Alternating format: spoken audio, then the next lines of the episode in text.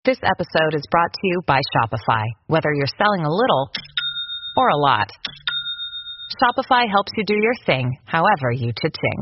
From the launch your online shop stage, all the way to the we just hit a million orders stage. No matter what stage you're in, Shopify's there to help you grow.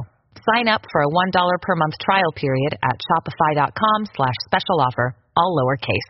That's shopify.com slash special offer. Folks, do you feel like everything these days is go, go, go? It's nonstop from work to friends to family and a million pressing issues. Sometimes you just need to take a play off and hit the reset button. That's when you reach for a Coors Light. It's made to chill. Hey, it's that time of year in Minnesota again to get out on the lake, go to the cabin, sit back, watch the baseball. Coors Light is the perfect refreshment to chill during these summer months. There's only one beer out there that's made to chill. The mountains on the bottles and cans turn blue when your beer is cold, and that way you know it's time to chill. Hit that reset button with some mountain cold refreshment. Coors Light is cold lagered, cold filtered, and cold packaged. It's literally made to chill. It's crisp and refreshing as the Colorado Rockies. Coors Light is the one you should choose when you need to unwind, when you want to hit the reset button Reach for the beer that is made to chill. Get Coors Light in the new look delivered straight to your door with Drizly or Instacart. Coors Brewing Company, Golden, Colorado, and as always, celebrate.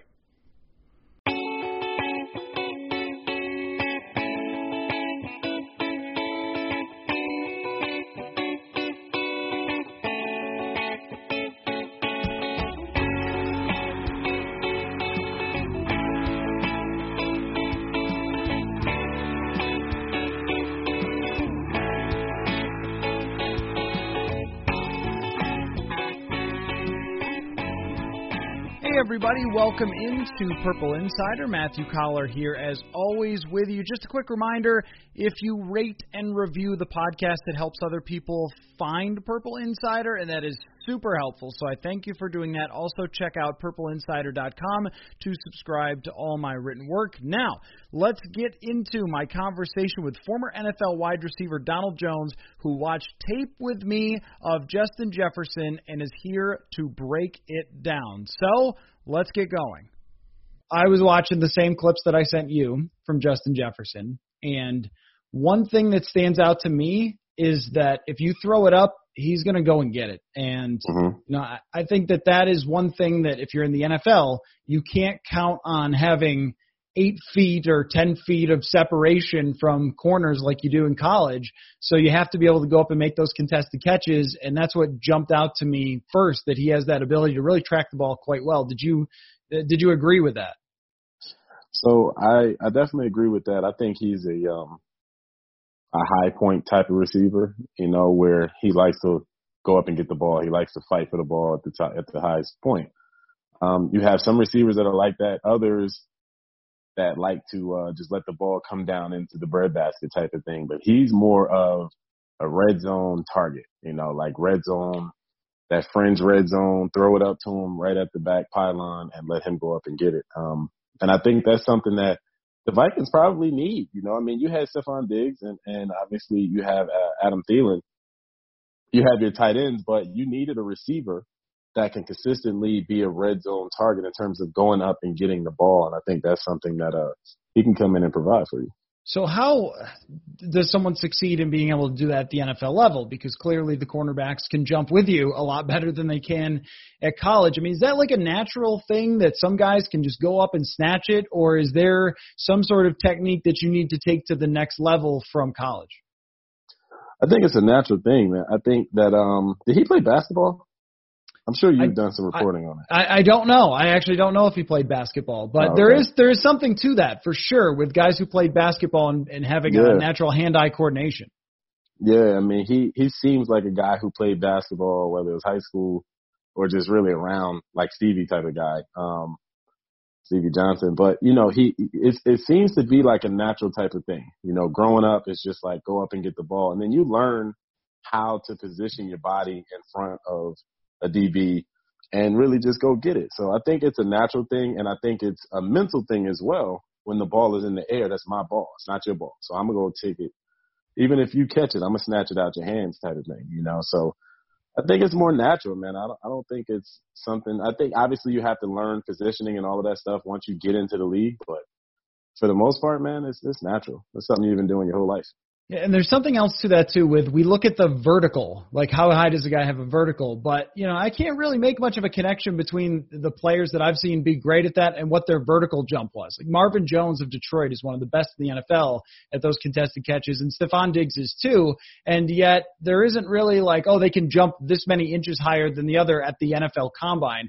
It seems like it seems like certain guys just have that ability to hang in the air. And I'm sure you've been watching Last Dance as well uh, with Michael Jordan and his ability to hang in the air it was beyond anybody in history. And I just see that with Justin Jefferson, where some guys seem to be able to stay focused and keep themselves sort of up there longer. I don't know if there's yeah. any analytic way to uh, describe that, but he seems to have that ability. You know, I'm not sure if I think the biggest thing Jordan Jordan was amazing. First of all, um, he he did seem to be able to go up jump up and just like do all types of things with the ball and, and nearly touch the floor, but still get the ball up. Um, I think when it, when it comes to playing receiver, you have to be able to time it the right way. And I think that's something that really goes unseen or, you know, people don't talk about it as much. If you don't time it the right way, then you're always going to end up jumping before you should jump, you know, and a lot of DBs will jump up and then your receiver will jump up. So you'll see a DB go up in the air and then he's coming back down and then the, the receiver is going up and now I got it, you know. Um, but I think the biggest thing is just positioning. That's what it really comes down to. If you know how to position yourself in front of somebody and basically box them out, you're going to be able to uh, win those contested balls. And then once it's in the air, be able to focus regardless of somebody being on your back or whatever the case may be put yourself in the right position, get in front of them, and snatch the ball out there. You know, yeah. it's my ball, and I'm going to take it. And that stands right out on tape. The other thing that does with him is his ability to run after the catch. Uh, they used him in a lot of short passing situations, and it looks to me like he just gets an extra gear.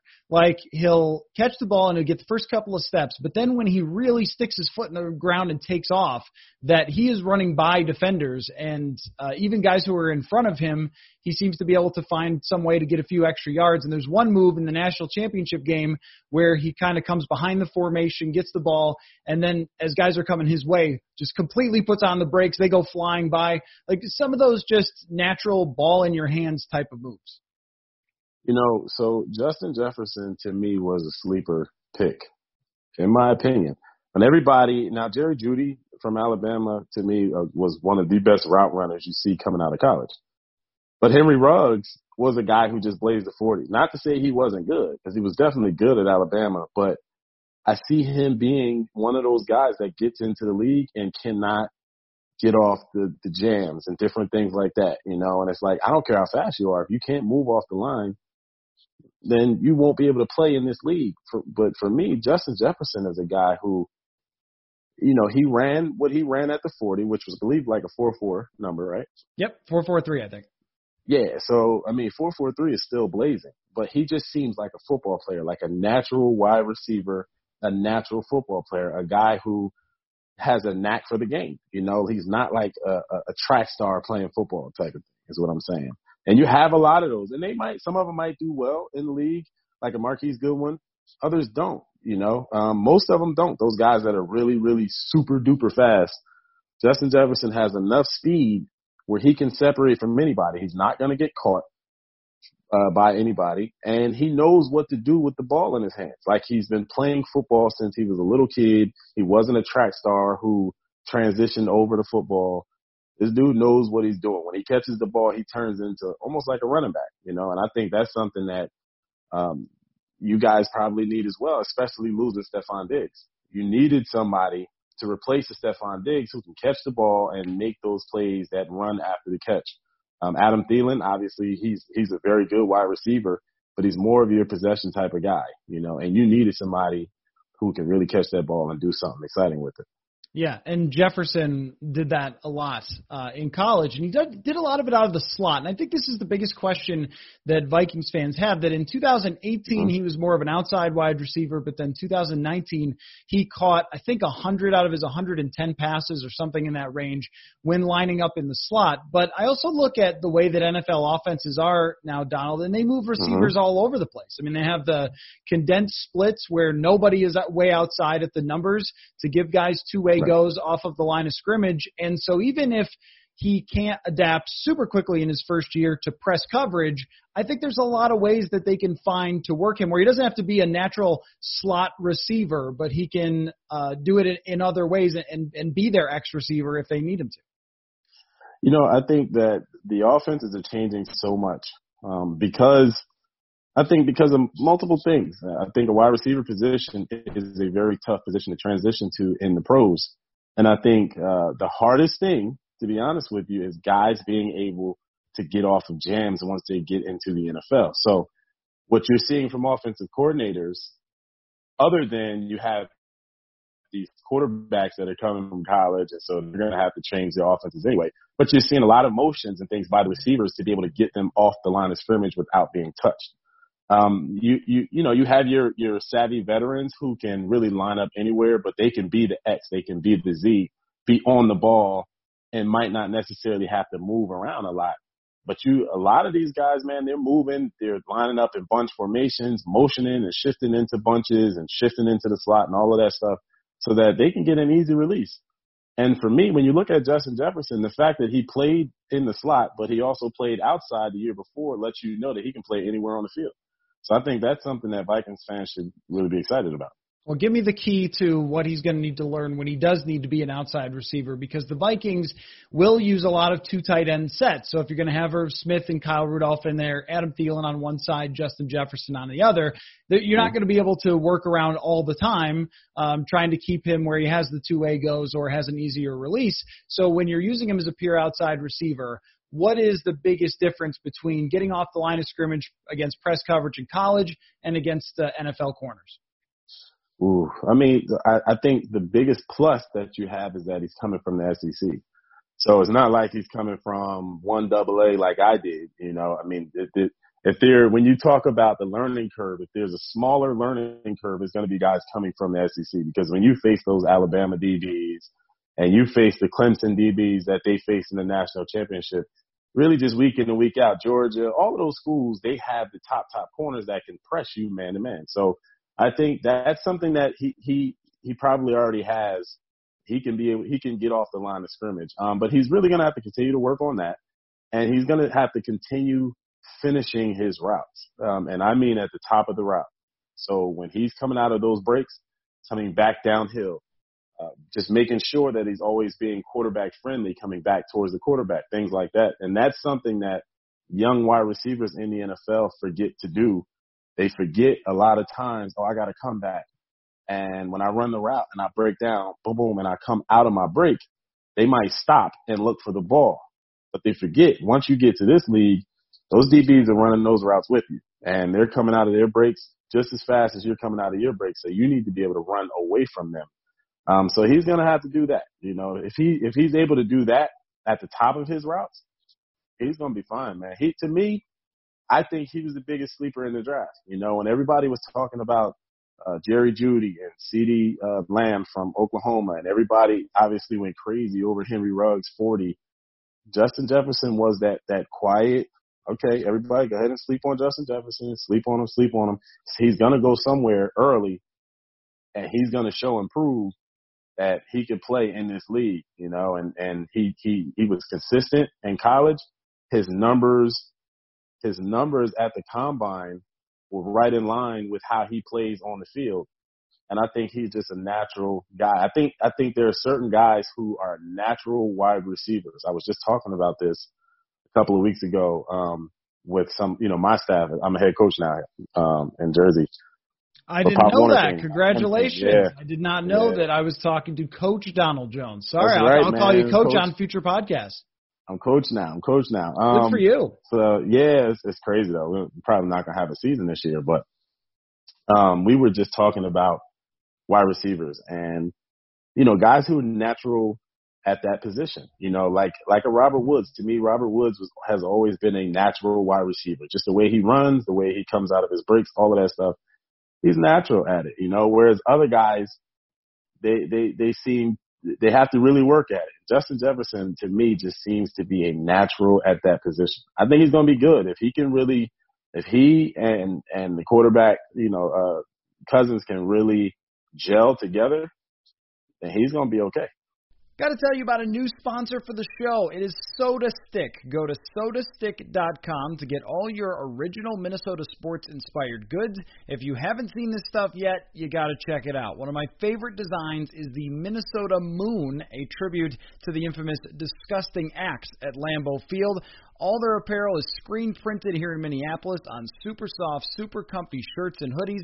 You will love it. We're going to hook you up with free shipping on your next order. Use the promo code Purple Insider for free shipping. That is S O T A S T I C K dot com.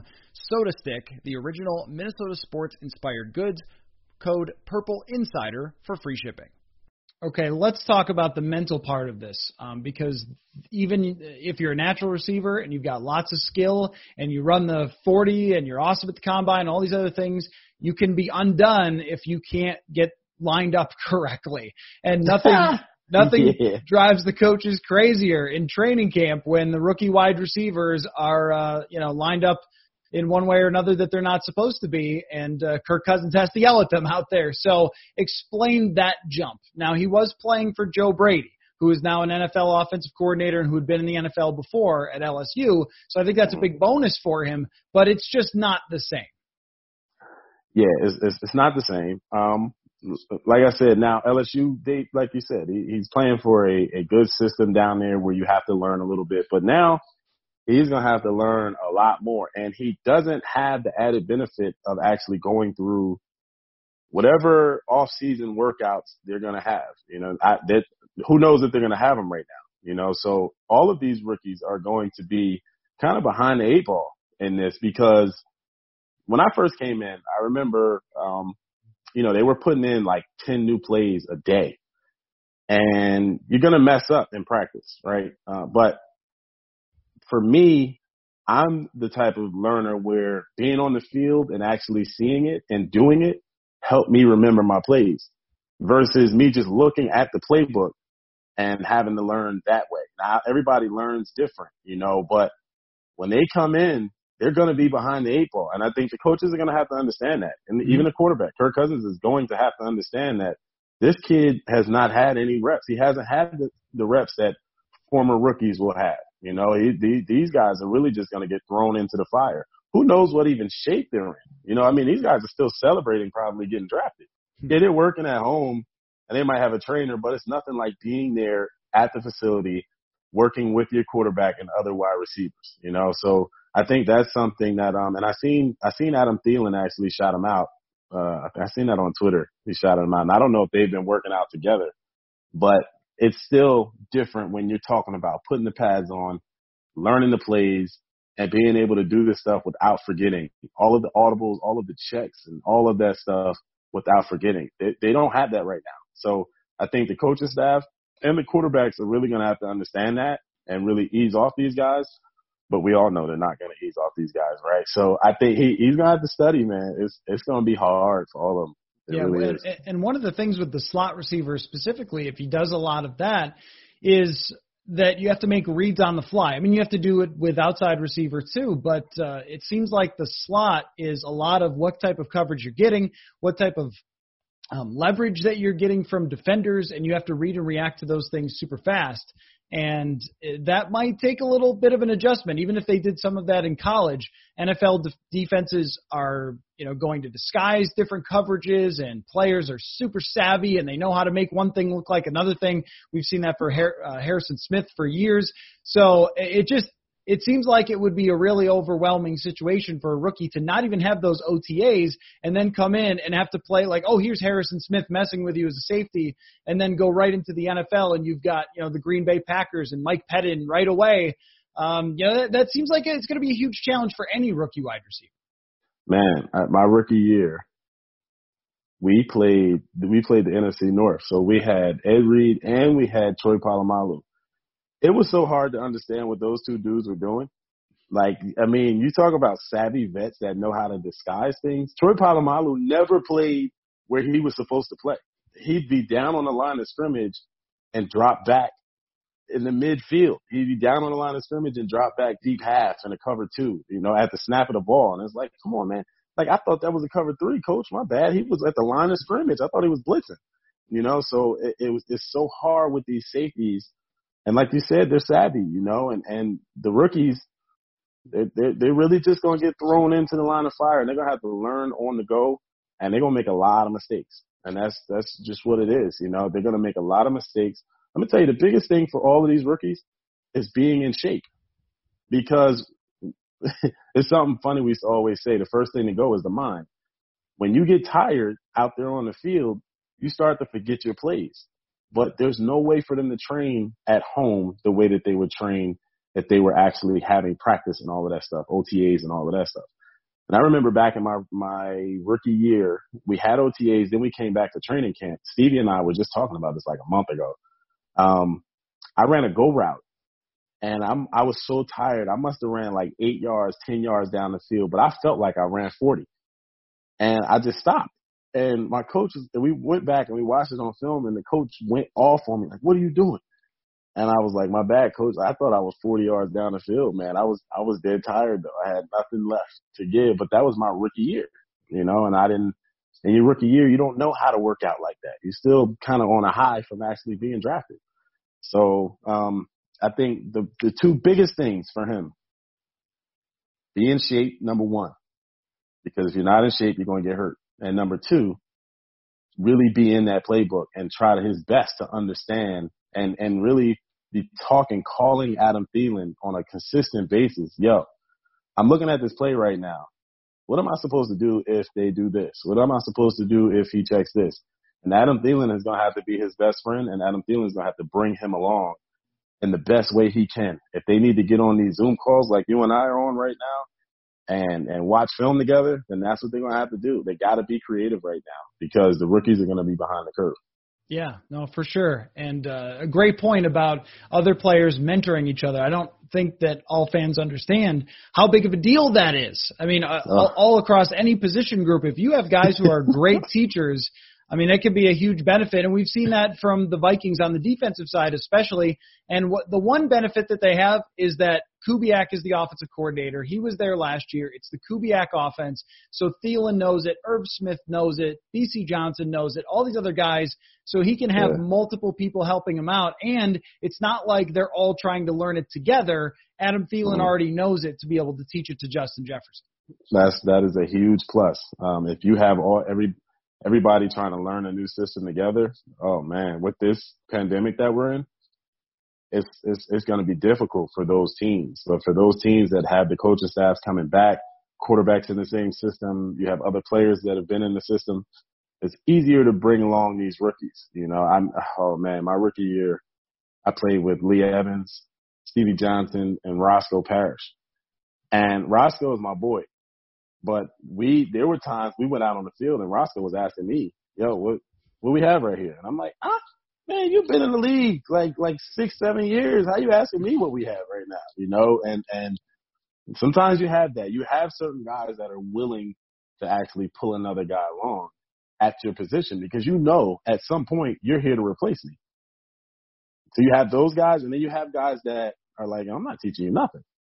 You know, so mm-hmm. it, it's really based on the team. It's based on those individual players. As a rookie, you just got to do your best to try to, man, go ahead and, and pull on to somebody's coattail and, and let's ride this thing so that until I learn everything, then I don't have to ask you any more questions.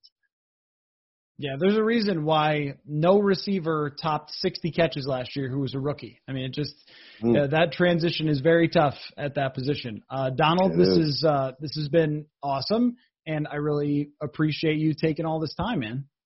Yeah, man. You you know you caught me in a rough time with the pandemic, man. You know we can't you look go to fine. You look all right. You're okay. Uh, you just you just crazy. look like an '80s bass player or something. Because I got the mustache. That's right. Oh my, that's terrible. I'm gonna keep this look going on until we come out of this thing. All right, before we continue the discussion, I have to tell you about Bet Online. There's no shortage of action going on right now at our exclusive partner, Bet Online. NASCAR is back, and Bet Online has hundreds of other games, events, and sports to get in on. You can still bet on simulated NFL, NBA, UFC events 24 7, or you can participate in a $10,000 Madden Bracket Challenge, a March Madness style NFL simulation tournament that you can enter for free. And live right now on Bet Online's YouTube channel, you can find an exclusive interview with ex Chicago Bulls Ron Harper, Horace Grant, Bill Cartwright, and Craig Hodges to discuss the Michael Jordan documentary on what they are calling the final dance. Visit betonline.ag and use the promo code BLUEWIRE to receive your new welcome bonus and check out all the action. Bet Online, your online wagering solution. All right, we welcome in ESPN's Kevin Seifert to discuss the XFL kickoff to go along with my article on Purple Insider. And uh, Kevin, I want to start off by just telling you I love the XFL kickoff. I am yet to talk to anyone who does not like the XFL kickoff, but let's start with whether there's some momentum, if any, for the NFL to consider bringing in something different when it comes to the kickoff. Um, well, a couple uh, competition committee members brought it up sort of unsolicited at the combine. You know, they just generally said, "What do you think about this XFL thing?" You know, and they and they brought up the kickoff. The first thing they brought up is something that had caught their eye, as well as the uh, the, the different sort of PAT options that they had after touchdowns. But they, you know, I don't. They didn't go so far as to say that, that the XFL had a better idea than they did, because remember the NFL changed their kickoff a couple of years ago in hopes of spurring more returns, and it really hasn't. Um, it has been safer in terms of concussion numbers, but it hasn't spurred more returns. Uh, the the XFL, you know, if nothing else, spurred returns. I think when their five weeks were up, they were at 93 percent um, on uh, return rate. So almost, literally, almost every kickoff was being returned, and uh, people were just starting, I think, to figure out how to um, uh, to to scheme it in a way that wouldn't just be like a run play. Because in the beginning of the season, it was just like a you know run 15 yards and then you hit the line and then you're tackled. And so they were just starting to figure that out. Um, you know, the NFL, like whether they would say we'll just go ahead and steal this from the XFL, I, that wouldn't be in character. Um, they'll want it to appear as though it was kind of their own idea. So I don't sense any like any uh, near time momentum for that um, partially because I think all the decision makers are now it's like all COVID, you know, all you know, planning health and safety all the time. But t- to the extent that we get back to sort of a more traditional NFL timetable, and if another season goes by where returns are like 30% or whatever, 35%, touchbacks are 60% or more, then maybe they will take a look at other ways to to do it it's definitely funky when you first see it. You know, there's no doubt about it. And I think even some of the XFL people, uh, the football people were like, well, I don't know about this, but at the end, by the end, they all loved it yeah, once you got used to how it looked, which was strange for sure, and you're reliant on the referee just moving his arm and then everyone gets to yeah. go and start playing. That was a, a little bit odd to see, but once the coaches started to get creative and we saw reverses and we saw some unique mm-hmm. blocking schemes, uh, to me it gave an opportunity to have something that's always been great in football, which is innovation. I mean, there's only so yeah. many more ways people can uh, do things on offense and defense, but with special teams, I mean, there isn't much room for innovation now when you only get 15 kick returns a year. So it goes along with more entertainment for fans, clearly, because these guys used to be big stars in the league. You used to have mm-hmm. your Mel Grays and your Glenn Milburns and guys like that, or Dante Hall, depending on when you grew up, uh, who was the most exciting returner. Josh Cribbs, another one. We just yeah. don't even have that in the game. It's Cordarrelle Patterson will return one or two a year now out of yeah. the 15 or 20, and that's about it. And I think from both aspects. The creativity is always fun for fans, and then the excitement. I don't think there are more entertaining plays than when a guy breaks loose on a kick return. And and and really on a base level, it's just ensuring that there's not a dead play. Like there's like whether there's a lot of great returns or whether everybody just goes 15 yards and falls down. Like at least live action is happening. You know, six out of every 10 kickoffs in the NFL uh, go into the end zone and kneel down, the clock doesn't even move. Like that's how uneventful it is. And so like it, we spent so much time uh, in recent years complaining about how the PAT was so automatic and you know like it was a it's basically like a dead no reason to watch it. Well, there's even less reason you know statistically to watch a kickoff if you if you decide to to to skip out on it and and that's the one time a guy goes 104 yards, then you missed out on what as you said a really exciting play, but uh, you know, the baseline for any for any innovation should be ensuring that something happens on every play, and like six six out of every ten kickoffs, nothing happens. So how much safer was it? Uh, do we know? Uh, because it, it seemed like there weren't a, a whole heck of a lot of injuries, and when you have the guys lining up without running full speed at 20 miles an hour at each other, seems to me like it would be a lot safer. Yeah, um, I don't know if there was any uh, confirmed concussions on any of the um, of kickoffs. I don't know about injuries, but based on how their alignment is, and I'm sure you explained the article, but it's guys just standing in front of each other and just blocking, not much different in space than the offensive and the defensive line, and the the returner is really no different than a running back or a receiver who's running in the open field, and so to the extent that there would be injuries, you wouldn't attribute it to the kickoff per se because the play is the functional part of the play is not much different than offense. Uh, well, Kevin, tell me about what would have to happen in order for the XFL kickoff to end up in the NFL, or some version of it, something that was similar with guys lining up and then catching and then being signaled to go. I, I think that that's the best direction that they could come up with to make sure this is still a part of it. But how far away would we be if the NFL decided, no, we love what the XFL did here? I mean, it would just have to depend on on, the extent to which there was um, discontent with the current uh, situation. They're not unhappy with it now because they've gotten their concussion numbers down, um, and that was the top priority. Uh, the second priority was to try to encourage more returns, and they haven't been able to do that. And so, will there be enough groundswell uh, amongst you know fans, uh, media, players, owners, like would they all think that's a big enough priority to, you know, we, to maintain that safety, but also try something different?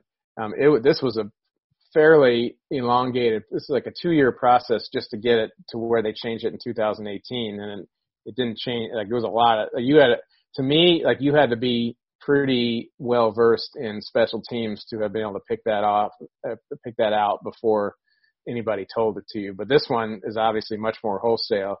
It goes against the the NFL's.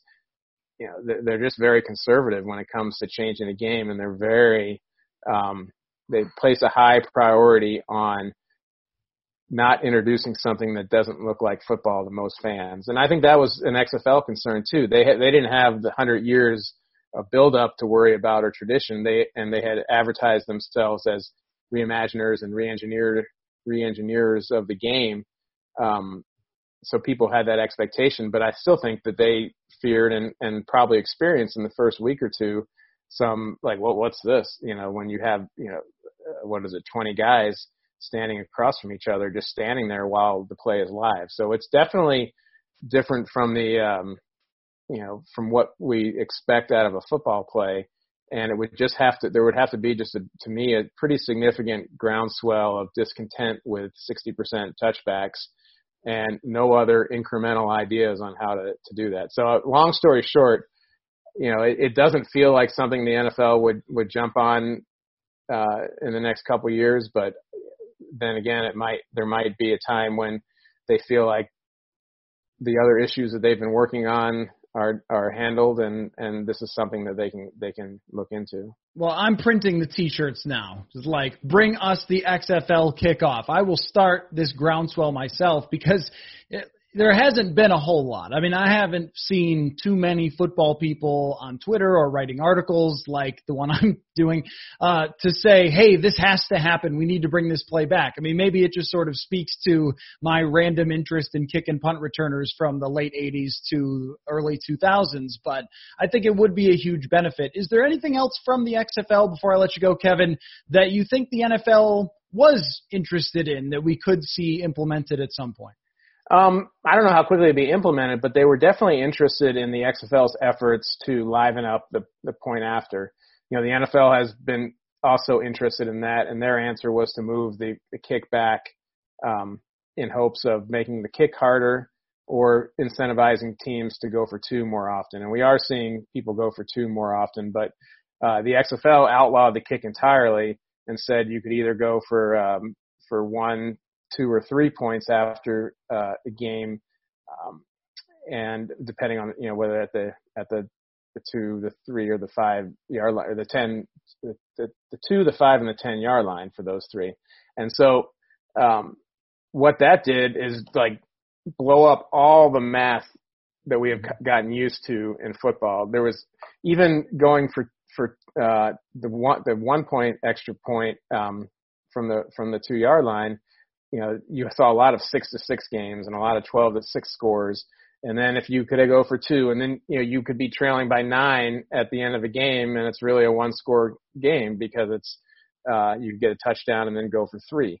And so it changed the end game math a lot for coaches to the point where they were like, you know, I don't even know what to do right now. Uh, the most efficient thing was to go for two from the, I believe it was from the five.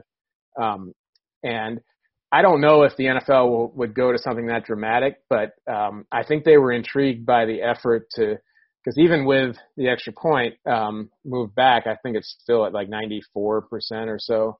Um, and probably the biggest outcome of that rule change has been more people going for two. But to go to have those three options, be, and not only to have those options that that just make it more interesting, it also probably decreases the chances for overtime, which is something I think the NFL would actually like to do. Like no one wants to have to to go to overtime. No one likes the extra. Uh, the extra plays or just the randomness, and they've never been able to figure out a fair way probably to do overtime. So that that different math that that comes out of those three options, uh, I, I don't think the XFL had an overtime game. Hey, maybe so, that would uh, force coaches to actually pay attention to the analytics guys when they're telling them the game management. Well, they eventually, like initially, the, the XFL supplied all that analytics to the coaches, and they said the most efficient thing, all things considered, is to go for two, not not go for one or go for three. Only go for one or three if you need it to, you know, to, to win the game, basically. Um, and for the first two or three weeks, nobody did it. Like they just all they just all were going for they were just all going for one. They just not I, too much, can't handle it, you know.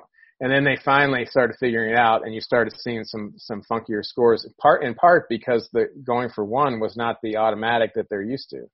Um, and so once they realized that, they started experimenting a little more. And so I think NFL coaches would do the same thing. Um, you know, again, that falls in the category of something much a big departure from the um, from what the NFL convention is, and the NFL has not often, if ever, you know, veered from convention too much. There's, it's more about twe- uh, tweaking rules than than you know overhauling them, and so I don't know about the likelihood of it, but I know they were intrigued by a different attempt to live to do the same thing that they were doing, which is liven up that that play after the touchdown. Well, I think we always, as fans, just adapt quickly, right? right? I mean, at yeah. one point, the goalposts are in the end zone, and then they're not, and yeah. we all got used to it eventually. In baseball, they used to run over the catcher every time there was a play at home. Now they don't do it anymore. Yeah. Does anybody not like baseball because you don't do that? I mean, I I think that taking some risks with rules, especially since you can always pull them back, the uh, pass interference. Yeah. You made a mistake, you pulled it back, it's fine. So try something fun if you can.